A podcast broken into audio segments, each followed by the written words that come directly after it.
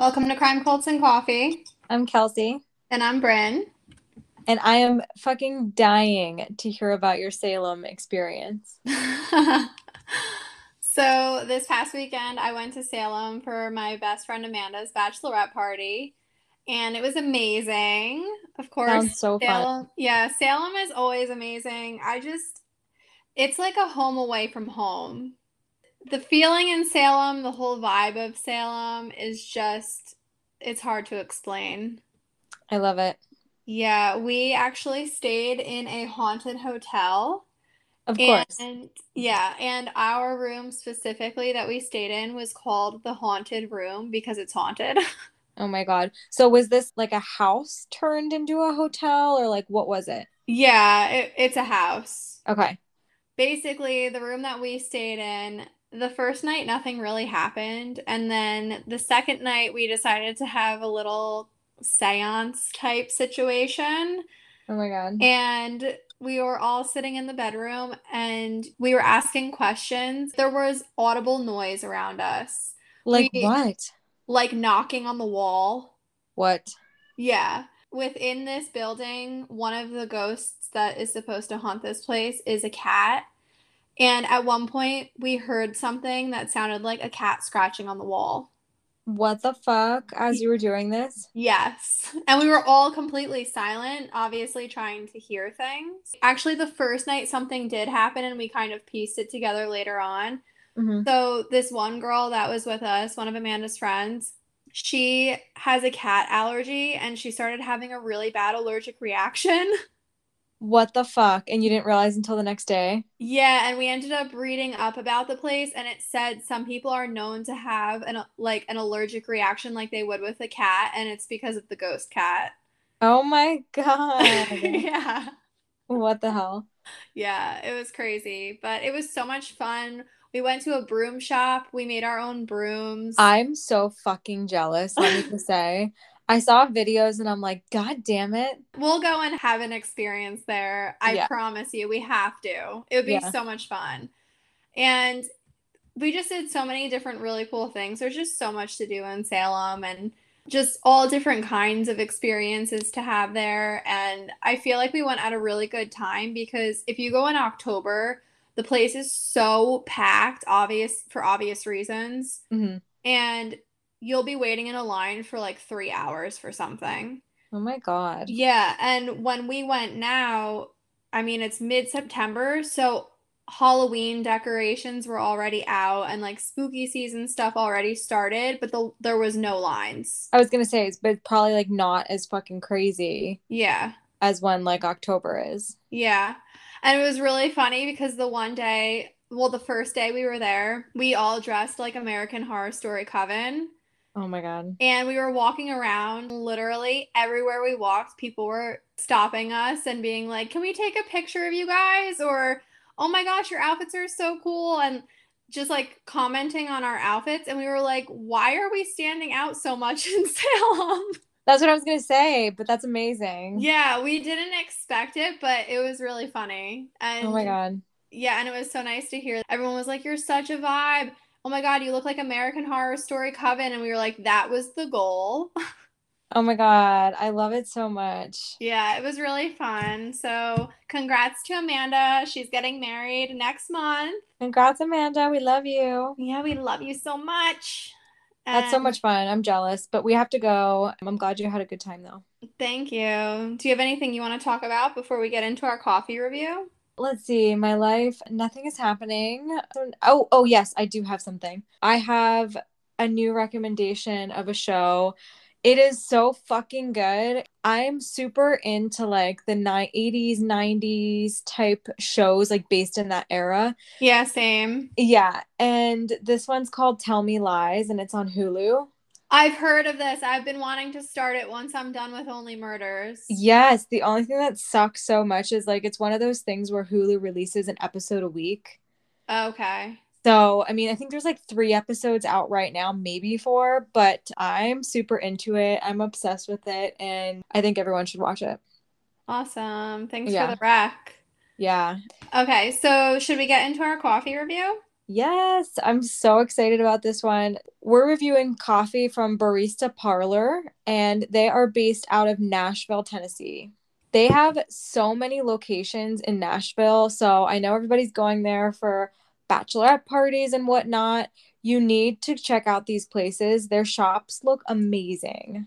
So cool very like cozy, warm coffee shop vibes. So I'm going to read a little bit about their about me from their website. And their website is baristaparlor.com. And uh, we'll link that as well, as we always do. So, this is from their website. Barista Parlor sources the highest quality coffee from the most forward thinking and environmentally responsible farms in the world. We strive to blend art and commerce, support local, locally sourced products, and sustain an atmosphere that cultivates creativity and community. We strive to make Barista Parlor a place to encourage personal creativity and a place to be this special part of your day. Beautiful. Yeah. And like I said, they have tons of different locations, but you need to look up the pictures of the inside of this place because I just want to go and take a nap there or like read a book. And sip coffee, of course. It looks so cute, all of their places.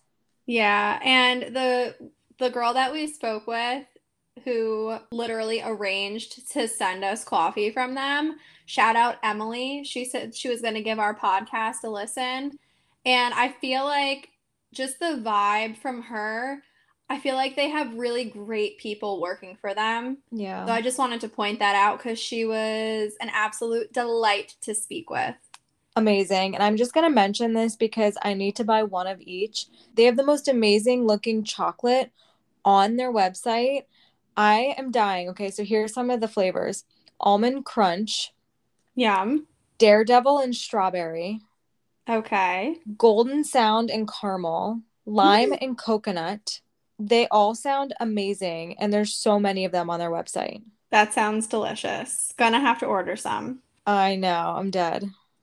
So, speaking of Golden Sound, because Kelsey mentioned that was a chocolate, that is the name of the coffee that we're reviewing today Golden Sound. It's a Central America coffee. And the notes, I'm going to read their little like blurb for this coffee. So, you'll get the notes in there. When we source coffees for our blends, we seek to combine components that provide clarity, balanced body, and pleasant sweetness. With this iteration of Golden Sound, we sought to build on the foundation of the prior version by aiming for smooth chocolate, sweet apple, and subdued nuttiness in the two coffees selected. Yum. So the notes are apple, nutty, chocolate.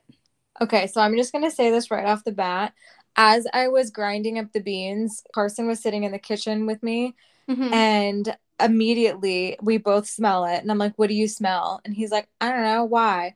And I was like, I smell chocolate right off the bat. Mm-hmm. And I didn't even know the notes in it. But honestly, that's what I taste the most and the nuttiness. Yeah, I taste a little hint of the apple. And I was going to say that I think this is the first fruity coffee, if you want to call it that, since the apple notes aren't too extreme. Mm-hmm. This is the first fruity coffee that I'm actually enjoying. I really like this one.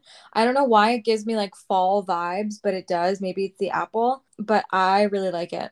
Agreed. I'm on the same page. And it's definitely a really smooth coffee. You can taste a little hint of boldness. I feel like the nuttiness kind of brings that out. Mm-hmm. But it's not it's not bitter by any means. No, definitely not. I think this is really, really good coffee. Agreed. What would you rate this? Oh, I think I'm going to give it an 8.5. I was going to do the same.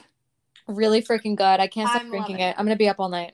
Yeah, I'm loving it. And I want to point out one more thing because we're going to have to do this. The girl that I spoke to, Emily from there, she mentioned in one of the emails that they come out with a Halloween coffee. I'm looking right now. They have seasonal coffee. Yes, they come out with a Halloween one. And she was like, You guys might want to try this because it seems right up your alley. So I had just emailed her back before this episode started, actually. And I'm like, We are definitely jumping on that. Oh my God. Sounds amazing. Yeah. So can't wait to try that as well. Yes. Thank you so much, Emily. We will be reviewing them again in the future because they sent us so many samples. So thank yeah. you so much. We appreciate it. So kind, Barista Parlor. We appreciate you. And I just want to give a little shout out to their Instagram as well is Barista Parlor. So check them out on Instagram. Guys, also the holidays are coming up. I know I'm getting ahead of myself, not even Halloween yet, but a good gift for anybody that likes coffee is a coffee subscription. And they have coffee subscriptions on their website. $20 a month for a coffee subscription is a really good deal for somebody that you want to buy a gift for. Nice pointing that out. That's a really good idea. All right. So, should we get started? Let's do it. So, grab your coffee and have a morning with us. Okay, so today's case is actually suggested by one of our listeners named Kristen. So thank you so, so much for sending us this recommendation. Thank you, Kristen. And she is always jumping on that wagon of interaction with us, which I have to say we love and we love you. Thank you. I love that so much. And sorry it's taken us a while to get around. Like we had mentioned, it takes us a while to get to all of the cases that people have recommended because we have amazing people that listen to our podcast and they send us a bunch at a time. So mm-hmm. thank you so much. So today's case is about Brian Shaffer. Little bit of background. He was born Brian Randall Shaffer on February 25th, 1979, in Pickerington, Ohio. This is a suburb outside of Columbus, Ohio, and that is also where he grew up. He was 27 years old at the time of this story, and his parents were Randy, who is his father, and Renee, who is his mother. He was the oldest of two sons, and Derek was his younger brother. 1997, he graduated from high school and then he went off to Ohio State University for undergrad. After six years, he graduated with a microbiology degree. Wow, he's smart. Mm-hmm. And in 2004, he went to OSU College of Medicine. March of 2006, it was Brian's second year at this school when his mom unfortunately passed away from myelodysplasia. His mom's passing was extremely hard for him, understandably, especially being in med school. Mm-hmm. I can't even imagine what he had to go through. That's a lot in general with having, having med school on top of that. While in medical school, Brian began a relationship with fellow medical student Alexis Wagner. Family, friends, and Alexis all thought that Brian would possibly propose to her in 2006. Aww. That's really sweet. Brian and Alexis had planned a trip for spring break in April of that year. And they were actually planning on going to Miami. So they all thought that, like, this is where this proposal would happen in Miami. Brian loved tropical locations and relaxed atmospheres. He told friends that even though he was in the medical field, his dream would be to start a band. Oh my God, I love that. Aww. I feel like that's not very common. He seems so chill. And yeah, and down to earth. Mm-hmm. He wanted to play music similar to Jimmy Buffett. So that's what kind of band he wanted to be in. I love that so much. Me too. I would listen to his music. Same. Now we're on to Friday, March 31st, 2006. It was the beginning of spring break, and that night, Brian and his dad, Randy, went out for a steak dinner to kind of like celebrate this spring break because obviously he had a lot on his workload with being in the medical profession. Right. So he was like, this is the beginning of the break. Yeah. Randy said that he noticed that Brian, quote, seemed exhausted from having pulled all nighters earlier in the week, cramming for some important upcoming exams. And that was a quote from Wiki. Later on, Brian and a friend went out to celebrate, so even though he seemed tired, he still pushed through and kind of rallied. 9 o'clock p.m., Brian met his friend William Clint Florence at a bar called the Ugly Tuna Saloona. That is such a funny name. It's so fun. I love it. I read that. I was like, wow, that is a really great name for a bar. Yeah. The Ugly Tuna Saloona was located on High Street in Columbus, Ohio. It was in the South Campus Gateway complex. Around 10 p.m., Brian called his girlfriend Alexis. She had gone to her home in Toledo to visit her family before her and Brian were to leave for their Miami trip. And he kind of called to confirm their trip, but to also tell her that he loved her. Oh my god, they were probably so excited for this. Mm-hmm. After this, for the rest of the night, Brian, and we're going to refer to him by his last name, Florence, even though he was known by a lot of people as Clint. Brian and Florence, his friend, went bar hopping to a couple other bars. According to Florence, the men each had one shot at every place they stopped.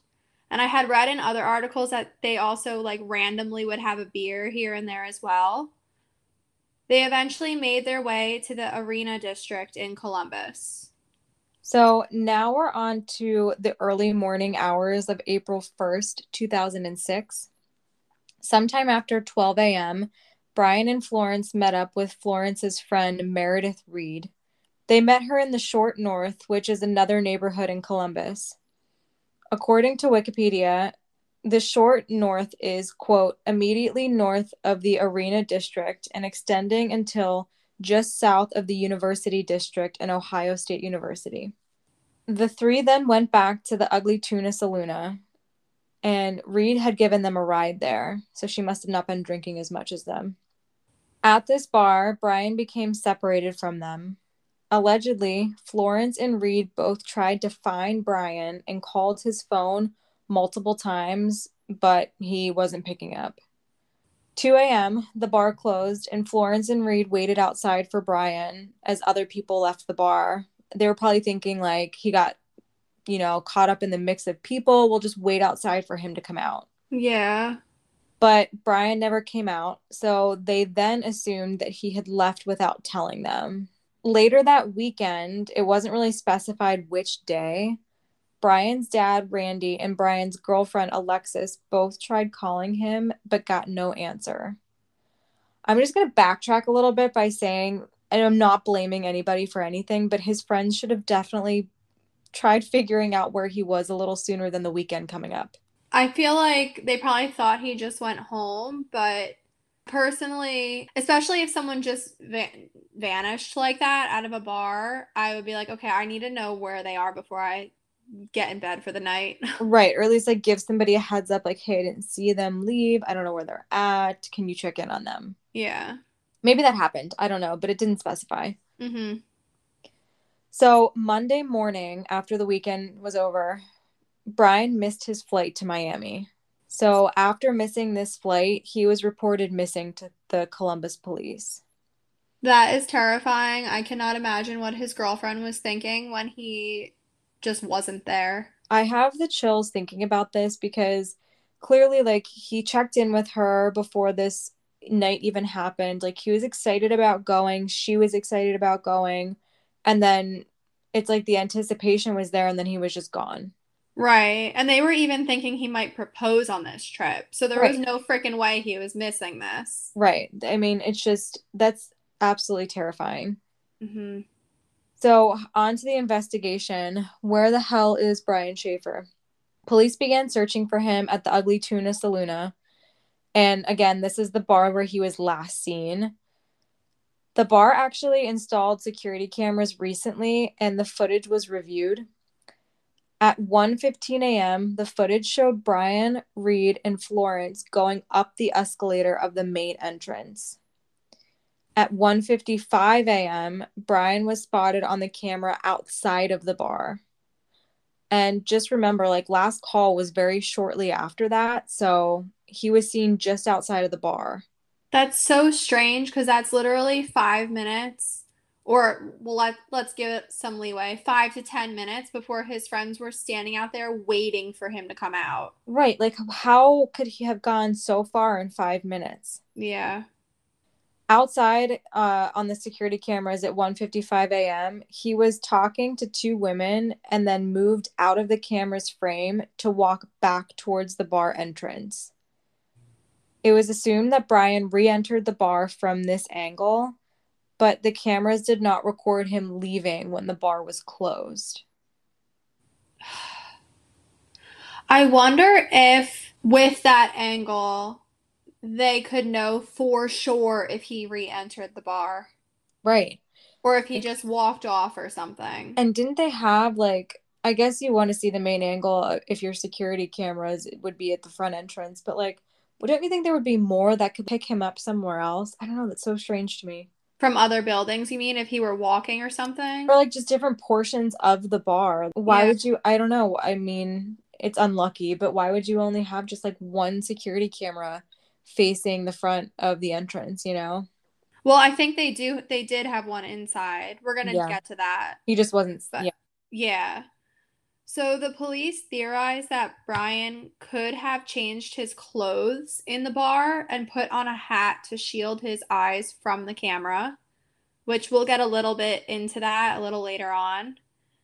It's also possible the camera missed him leaving because, quote, one panned across the area constantly and the other camera was operated manually. And that was a quote from Wiki, which is a little strange. Like, why? Who do you have manually operating a camera? I was thinking the same thing. Like, I'm picturing a movie theater where, like, somebody's just sitting behind a screen, moving back and forth the camera. Yeah, that's so odd. What's the point of even having a camera like that? Yeah, I don't know. It doesn't make much sense. Maybe security guard is like in charge of keeping an eye on things from a bird's eye view and then checking the I don't know. It's just so weird. There is another exit that the camera would not have seen, and it was a service door. It was not open to the public and it exited into a construction zone which would have been very hard for an intoxicated person to walk through, apparently. Yeah, I feel like, I don't know. I don't have my opinions yet. We'll talk about it later. Officers looked into footage from other bars to see if Brian was seen exiting the Ugly Tuna Saloona. So they did look at some other places within the area, but the cameras from the three surrounding bars didn't show any footage of him. Like, how? Where the fuck did he go? So I feel like that kind of answered my question right there because unless he walked in a different direction and somehow avoided their cameras, like let's say their cameras were also manually operated, right. It would have shown him not going back in the bar. Right. Just walking down the road or whatever. Police and police dogs began searching the area surrounding the bar, including dumpsters, checking with people that live nearby, and looking on the streets for traces of him. Flyers were distributed, which showed a tattoo on his arm of a stick figure logo from the single Alive by Pearl Jam. It just doesn't seem like the person that would just kind of like up and leave willingly. Right. Or leave, even leave a bar without telling someone, like right. just like ditching his friends. Like, I can't really see, from what we know of him, I can't really see him being that kind of person. Yeah. This tattoo was on his upper right arm, and the flyers also noted a distinctive fleck in one of his irises. The police even searched the sewer system, but had no luck in finding Brian. Brian lived six blocks from the bar, and his car was still parked outside. And nothing looked to be missing from his car. So I feel like that's just even sketchier. Like it would be different if it looked like his car was like ransacked or something. I don't know. It's just so weird. Yeah. Even if it looked like he had ruffled through it for something and took off or Right. People that saw Brian that night agreed to a lie detector test, including Randy, who again was his father, and Reed, who again was the girl that had driven him to the one bar that was friends with his friend Florence. They both passed, and Florence refused to take one. Remember, Florence was his best friend. Part of me doesn't understand why this is like kind of included in articles anymore because yeah, I mean, it doesn't really mean much of anything. Right. Like this day and age, people know how reliable those tests can be. And it's like, yeah, someone could look sketchy for not taking one, but I've made a point on here to say before, like, I would never take one. Yeah. So I don't know. I feel like take that with a grain of salt. What it measures, I feel like, does not have correlation to the end result. And I, I just don't even think it should be used anymore, to be honest with you. No, and what is it going to do? Because you can't, it's not admissible in court. And, and it could possibly like raise an eyebrow to somebody that's like zero zero involvement in anything. Right. It might be someone who literally is fucking anxious and their heart rate is just up because they're nervous. Like right. who knows? Doesn't make any sense. So the two women Brian was seen talking to on camera were eventually identified. But in 2009, they said they had never even been asked to take a polygraph. Which, again, I don't see the significance of that either, you know? Right. When I had read that, I was just thinking, well, I hope even if they weren't asked to take a polygraph, that doesn't also correlate with them never being interviewed, like fully interviewed. Right. And asked, oh, did you see where he walked off to? Or why were you talking? What was the conversation? Did he seem like he was wasted? Did he seem okay and coherent? I hope they were fully interviewed. Right. I don't think the polygraph means anything. Were they interviewed? Did they have questioning? Like, did they have any suspicion of what could have happened? Right. So, Alexis Wagner, who again was Brian's girlfriend, called his phone every night after his disappearance. Mm. That makes my heart break. I feel for her so bad. Like, that's, I, I cannot imagine. Literally just left on the worst cliffhanger almost. I, I can't even imagine that. The phone would always go to voicemail, but one night in September, it rang three times, which she said hadn't happened before. Wow. She wrote this on her MySpace page, quote, I kept calling it to hear it purely because it was one of the best sounds I have ever heard, even if no one picked up. so sad. Oh my god. Cingular was Brian's wireless provider, and they said that what she heard was likely due to a computer glitch more than anything, like the three rings that one night, which I don't know what to think about that. No, because it could have also been someone potentially turning on the phone. Right, you don't know. Right. If it was a glitch or not. Right. A ping was also detected at a cell tower in Hilliard, which was 14 miles or 23 kilometers northwest of Columbus the GPS was not enabled on his phone, so an actual location could not be identified, unfortunately. But his cell phone still had a ping. Right. So either he was heading in that direction somehow, or I don't know. It's still also odd that it was 14 miles from Columbus when he was last seen in Columbus. Right.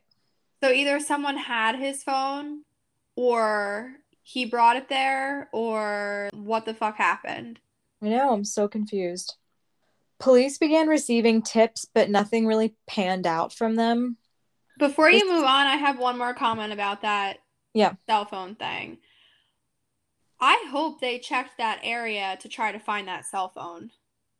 Yeah, I mean, I feel like you get a ping in a cell tower and it, it, it gives you such a rough location, but you know, yeah, I really hope they search that area as well. Yeah, because I mean, it could be a really broad search, but even if they mention to people in that area, oh, keep an eye out if you find this random phone, right?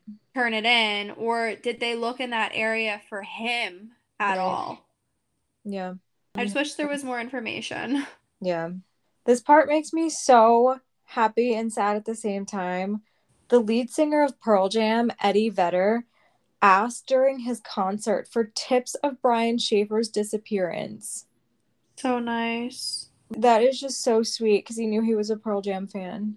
Mm-hmm. After more than a year, Brian's credit cards, cell phone, and bank accounts still hadn't been used.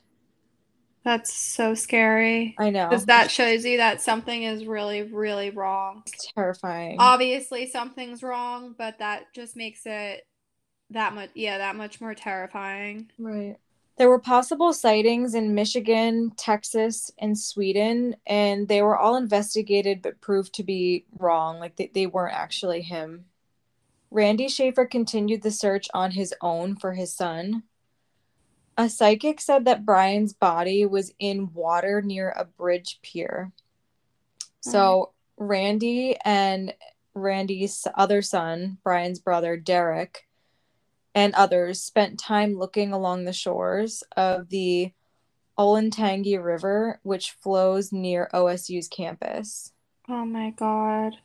So that just, I don't know. I hope the medium didn't give them false hope, but the fact that they spent probably so much time searching those areas with no result, it just makes me so sad. Right. And just waiting in the water. Yeah. Literally, like that's traumatizing. It is. So, on to some theories. Brian could have gotten into some kind of accident and has still yet to be found, which I feel like that's pretty tough to not find an accident, you know? Right. I feel like by now it would have been someone would have came upon. Yeah, especially if he had left and been in that area or like let's say he walked through that construction zone in the back, he definitely right. would have been found if something happened. Right. Another theory is foul play was involved with his disappearance, which is possible, but you know, no enemies or anything were mentioned of him. Another theory is that Brian voluntarily left. And the kind of thought behind this one is that he wanted to grieve his mother's passing or start a new life. Since he had been gone this long without a trace, this seems pretty unlikely. Yeah. And at some point, you know, he probably would have reached out to somebody by now. Yeah. And that's just, if that was the case, I'm not saying it's not, but I'm just thinking it through. If that were what he decided to do, that's just an odd timing and way to do it. Like you're at the bar at two in the morning with your friends and you're like, okay, now it's time to leave. And right. Not and not to anyone. mention, not to mention that he knew what his family just went through with his mom's passing and then to go and do that without giving them any information. Probably knew exactly how that would feel for his brother and dad. Right. And he's supposed to go on this trip with his girlfriend a couple days later and he calls her that day to make sure they're still on and everything's good to meet up on Monday and whatnot. And then you're just gonna be like, okay, sounds like yeah. a good night to leave and and do this. That just why give the false hope, you know? Yeah, that just doesn't make any sense. So yeah, there's really no other major reasons for him to disappear by choice for this long. Then another theory is that his disappearance could be connected to the smiley face murders. If this were true, Brian would be the only known victim of this alleged serial killer whose body had still not been found. Mm-hmm. Columbus police and FBI do not believe that Brian Shaffer's disappearance is connected to the smiley face murders. I don't really think so either. I mean, I don't I don't see I don't, No, I don't either.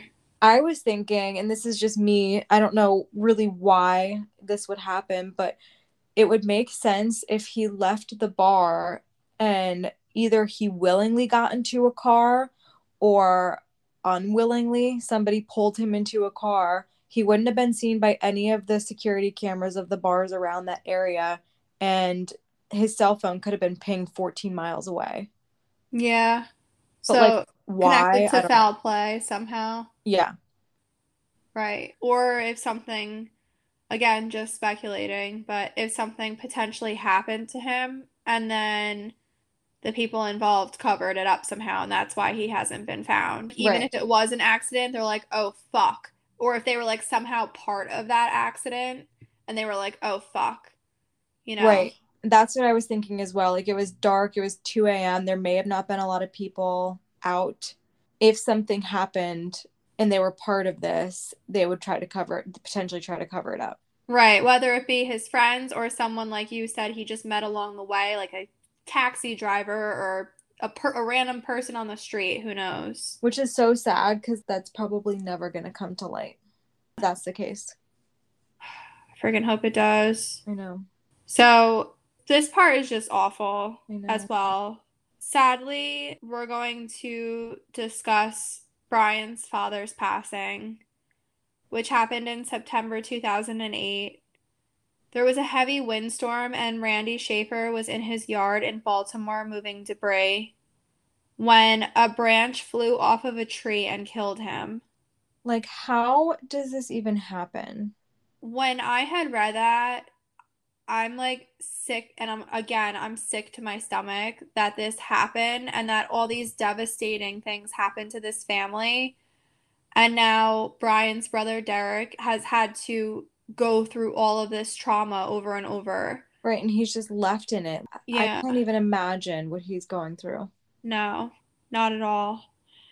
So his neighbors, Randy's neighbors, found his body the next day and called the police. Randy's obituary was posted, and one of the signatures where you could post condolences online wrote, quote, to dad, love Brian, US Virgin Islands, which is really fucking strange. I have so many mixed feelings about this. It honestly just makes me so mad. I know. If it wasn't him, which this was later determined to be a hoax and was posted by a computer in Franklin County, so it wasn't him. Who the fuck would do that? Who has the time to go out and like think of that kind of horrible thing to do and then do it? Like what? A truly evil person. Honestly, like to give somebody hope like that, that is so fucked up. Mm-hmm. And not only hope like that, but to comment that on his father's obituary that just passed away. Right. Like you are one fucking sick human being. It's so fucked up. Moving into some of the aftermath after all of this happened, Don Corbett is a private investigator who has volunteered to help the Shaffer family. Shout out Don, you're amazing. Yes. After Randy's death, Clint Florence's attorney, remember Clint Florence was Brian Shaffer's friend that he went out with, reached out to the private investigator. He addressed Florence's refusal to take the lie detector test along with some choice words. He also stated that Florence had nothing to hide and already told everything he knew. So I read this statement and I have like mixed feelings on it because I understand how he would want to come forward and be like, okay, he doesn't need to take this lie detector test. This is why he didn't take it, right? Mm-hmm. But some of the way he worded things and some of the things he said was like really harsh and also in a way made Florence look a little guilty even if he's not obviously it's his lawyer so that wasn't his purpose of doing that but just the way things were worded were a little sketchy is what i'm trying to say. Right and like what was this unprovoked that they just reached out to this pi or I, it doesn't make sense to me. Like if you knew you weren't involved why would you have your attorney reach out to the pi right and why right after randy died it's just weird. When Randy was one of the ones hardcore fighting to find out where his son is, and then all of a sudden his dad passes away, and you're like releasing this statement to the private investigator. Mm-hmm. It's just strange. So, Brian's brother Derek, as well as Brian's girlfriend Alexis, have both said that they think Florence knows more about what happened that night. And they each kind of said it in their own way, where one of them thinks he might have been involved in something that happened, and one of them thinks, oh, I don't think he's involved, but I just think he knows like a little more. Even if Brian decided to, let's say, leave on his own, he knows a little more about what happened. Right. And, like what they feel. just like the details that could lead to something. Right. In 2014, Columbus police said they were still receiving about two tips a month regarding the case. And Andre Edwards, an original investigator on the case, told Columbus Monthly that there's, quote, 100% certainty that Brian did not leave the ugly tuna saloona using the escalator. Meaning they know for sure he did not leave on the escalator in disguise, as suggested earlier. Yeah, I feel like that was that would make it seemed like he was doing it on purpose, which I still think is just not right. Right. And then he would have like brought all that stuff with him, carried it around the whole night. Yeah. With this whole elaborate plan to get in disguise and leave. I just don't see it. Police have said they have three theories as to what could have happened to Brian, but have declined to elaborate on that. So we don't know exactly what their theories they're thinking are. I really wish they would elaborate because that could help put pieces together for people. In 2019, a picture circulated of, quote, an alleged American homeless man in Tijuana, Mexico. And that was a quote from Wikipedia. He was thought to resemble Brian. In, in 2020, the detective in charge of this case sent the image to the FBI. facial recognition analysis was conducted and it was determined to not be Brian Shaffer. So that was rolled out. I'm happy that they actually went forward and relayed it to the FBI and actually checked that. I agree because, like, you never know. March of 2021, the Ohio Bureau of Criminal Investigation released an age progression of Brian. We'll post that picture. It has now been 16 years since Brian Shaffer went missing. Oh, that is so long. That makes my heart hurt so much for his family and for him. Like, where is he? I don't know, but he deserves to be found. For any information leading to Brian or the recovery of Brian, there is a $100,000 reward offered by Central Ohio Crime Stoppers, which is amazing. Your call to action, if you have any information regarding this case, is to please contact the Columbus Division of Police at 614 645 2358, or you can go to stopcrime.org to submit a tip online. According to the poster on FBI.gov, you can also contact Detective Andre Edwards of the Columbus Police Department, Ohio, at 614 645 4624 or email a edwards at columbuspolice.org. And lastly, you can also contact the FBI VICAP at 800 634 4097 or VICAP at leo.gov. And we will put all of those on our Facebook page. Lots of options for people to get in touch regarding this case. Please, if you have any information about anything that happened, even if you saw him walking past you on the street or in the bar, like that is little things that could come together. Wow. Well, I just I mean, I really hope we can get Laura on this one. And if anyone knows how to get in touch with his brother, let us know because I've been trying to figure that out and so far haven't had much luck with it. But I'm really hoping, whether it be his brother or his girlfriend from back in the day, even though I'm sure she has a whole other life now outside of all that, obviously with him close to her heart. But right. I hope we can get one of them maybe to do a reading or something because I mean that I feel like that's what he has left. Right. And if not, maybe we'll just have to do it with Laura even though I'm sure there's many questions we don't have answers for. Right. And I think regardless it's just it deserves to be talked about. Yeah, we're going to have to try to figure that out. Anything else you want to comment on before we wrap up this episode? I don't think so. It's just so sad that there's not more information. I wish we had more to talk about. I know. When we get cases like that, I mean, even all the cases, but especially cases of missing persons or unsolved cases, I'm like, I wish we could just see the freaking case files. I know. Because there's like, so can't many. we just go through it? Yeah, because there's so many details that I just want to know, like teeny tiny details that I have questions for. Right it's just so frustrating. And I mean, if we're this frustrated, I literally cannot even imagine how the families and friends of the people we discuss on this podcast are feeling. Yeah, I just, I, I, I like, I just wish we had more to talk about. Mm-hmm. All right, I guess we can get into our spiel. Let's do it. All right. So, you know where to find us on Facebook and Instagram at Crime Cults and Coffee. Our Facebook is where we post weekly photos from every case, resources, and contact information if they are available for each case. Our Instagram is where we have our link tree in our link in our bio, and that's where you can find all of our podcast listening platforms.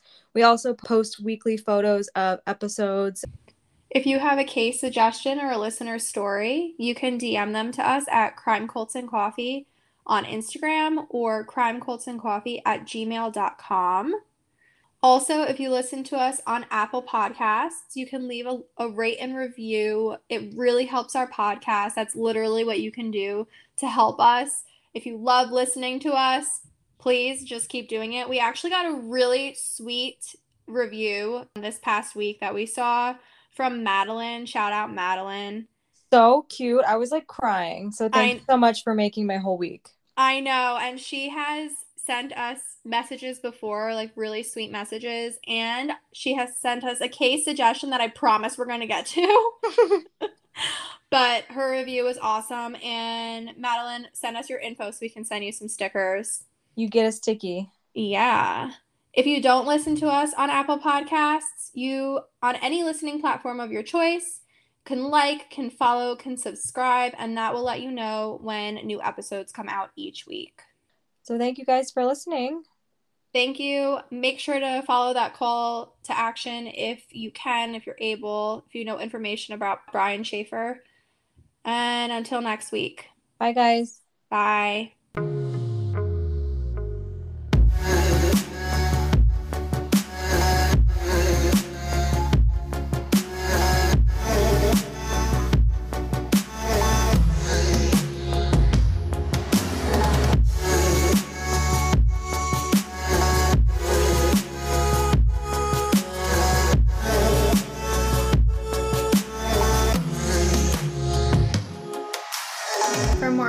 Information regarding this case and our resources, follow us at Crime Cults and Coffee on Instagram and Facebook.